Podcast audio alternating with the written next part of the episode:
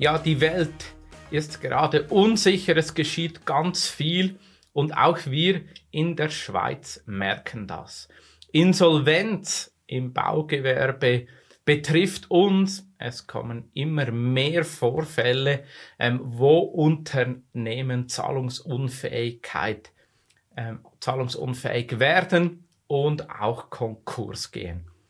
Heutigen Beitrag erfährst du Tipps, wie du dich als Bauherr schützen kannst. Hallo und herzlich willkommen zum Podcast. Mein Name ist Sven Schatt und ich bin der Bauherrenvertreter. Ich begleite Bauherren, angehende Bauherrenvertreter auf ihrem Wege. Schön bist du dabei. Ja, heute bringe ich dir das Thema Insolvenz näher.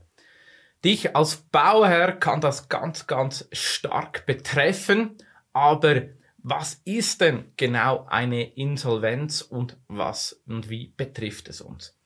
Einerseits sind es Unternehmen, die zahlungsunfähig sein, äh, zahlungsunfähig werden, ähm, die, es ist halt auch so, dass sie in der Regel dann auch schlechtere Qualität bringen. Es kann zeitliche oder es wird zeitliche Verzögerungen geben, um die Themen zu lösen. Schlimmstenfalls sogar ist es ein Verlust deiner Zahlung, allenfalls bereits Vorauskasse, die du geleistet hast. Nebst der Zahlungsunfähigkeit ist das Problem auch, dass du ein halbfertiges Werk hast. Es gibt vielleicht Materialthemen, ähm, Garantien, die erlischen etc. etc. Zusätzlich ist es dann aber auch so, dass du wieder jemanden ähm, engagieren musst, ein Baumanagement, Architektur, GUTU, muss eine Unternehmung suchen, die weiterbaut, die das Werk wieder fertigstellt, weil schlussendlich sind wir in verschiedenen Abhängigkeiten mit anderen Unternehmen, Fertigstellungsterminen etc. Und das ist einfach mit mehr Aufwand verbunden, der so nicht unbedingt nötig, nötig ist. Es kann vorkommen, aber es lässt sich durch ein paar gute Themen, Tricks, Tipps und Vorgehen ziemlich gut begrenzen. Was ist dann die Auswirkung für mich als Bauherr? Zum einen habe ich eine finanzielle Verlust. Ähm, es ist so, dass Mehraufwendungen entstehen, die nicht getragen werden müssen durch andere Personen oder natürlich Firmen. Ausnahme bildet hier der TU, wenn du ein TU-Vertragskonstrukt hast, ähm, wie ist das Risiko oder liegt das Risiko beim Totalunternehmer, wenn ein Subunternehmer Insol äh, Insolvenz anmeldet oder eben ähm, Konkurs geht? Ähm, das zweite Thema, es bringt Unruhe und zeitliche Verzögerung, das lässt sich fast nicht vermeiden. Es muss eine andere Unternehmung engagiert werden, um die, die Teilgewerke ähm, zu übernehmen oder den Teilbau ähm, zu übernehmen und dass die Einheit oder die beauftragte Arbeitsgattung fertigzustellen. Wenn sie bereits fertig ist, ist das Thema der Garantie, die natürlich keine Unternehmung mehr dasteht, um Garantieleistungen zu bringen oder für Mängel oder Themen bereitzustellen, um diese wieder ähm, zu reparieren. Dann auch natürlich das Thema von Rechtsstreitigkeiten. Grundsätzlich verlaufen über ähm, oder nur 20 Prozent der Fälle ähm, landen vor Gericht. Die anderen Themen kann man in der Regel ähm, lösen. Zusammengefasst, welche Tipps gibt es, um für dich als Bauherr die in, sich vor der Insolvenz von Subunternehmer oder Unternehmen ähm, zu schützen. Zum einen fangen wir bereits an mit dem Vertrag. Wenn du den Vertrag korrekt abschließt, mit Sicherheitsleistungen hinterlegst, mit Anzahlungsgarantien arbeitest, dich absicherst, auch ein Controlling machst der Zahlungen, das würde ich dir bereits so als zweiter Tipp gerne mitgeben. Prüfe die Zahlungen, zahl nur immer das, was auch fest verbaut wird an deinem Gebäude, weil dann ist es bereits primär fast im Eigentum von dir. ähm, wenn du ein aktives Zahlungs- und also Baucontrolling, Baukostencontrolling hast, um auch die Zahlungen zu prüfen. Der dritte Punkt sind dann noch verlange Garantien, Sicherheiten, damit auch ähm, treuhänderisch mit deinem Geld umgegangen wird oder du durch eine Drittinstitut, ähm, sprich Bank, Versicherungsinstitut oder ähm, weitere Finanzierungsinstitute Garantien erhältst, ähm, um deinen Bauwerk, sprich auch die Zahlung ähm, zu schützen und so, auch wenn ein Unternehmen Konkurs geht oder insolvent wird, dass du hier gewisse Garantien und Sicherheiten hast. Jetzt taucht die Frage auf bei dir, ja, was gibt es denn für Sicherheiten und Garantieleistungen? Wenn wir den Prozess anschauen, das heißt, wir fangen so bei der Ausschreibung an, dann gibt es den Stichtag des Angebotes, Offerten treffen ein.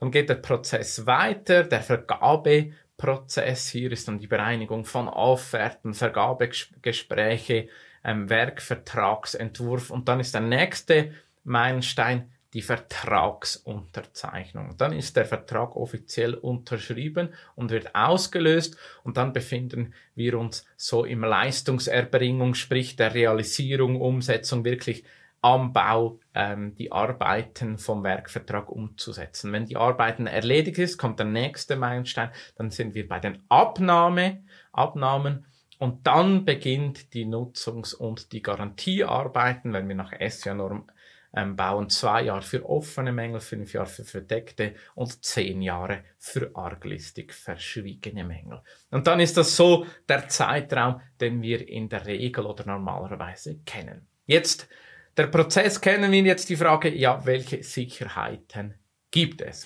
Ähm, für ganz große Projekte gibt es bereits eine Bietergarantie. Das ist die Abgabe von der Ausschreibung über Angebot bis und mit Vertragsunterzeichnung. Also für diese Spanne ähm, gibt es bereits eine Bietergarantie, die Möglichkeiten gibt. Also alle Garantien, die ich jetzt erwähne, bieten Sicherheit für dich als Bauherr oder institutionalen Anleger, um während dieser bestimmten definierten Zeit Garantien zu leisten. Wenn ich mit diesen Partnern Zusammenarbeit, äh, in Zusammenarbeit starte, ähm, Zahlungen tätige und ähm, natürlich ein Vertragsrecht eingehe.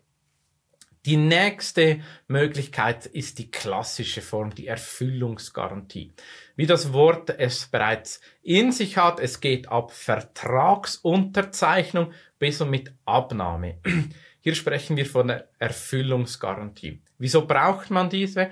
Es ist nicht immer gewährleistet, dass wenn man mit Akonto-Zahlungen leistet, wirklich effektiv so abzugrenzen, dass ich zum Beispiel Akonto Nummer 7 von 250.000 Franken, da steht, jawohl, das und das muss geleistet werden und an Ort verbaut werden damit ich dieses Geld zur Verfügung habe. Ja, was ist jetzt drin? Ist mitmalen, ohne malen? Darum, es gibt immer schwammige Themen, dass ich dieses, diese Unschärfe abdecken kann, ähm, gibt es die sogenannte Erfüllungsgarantie.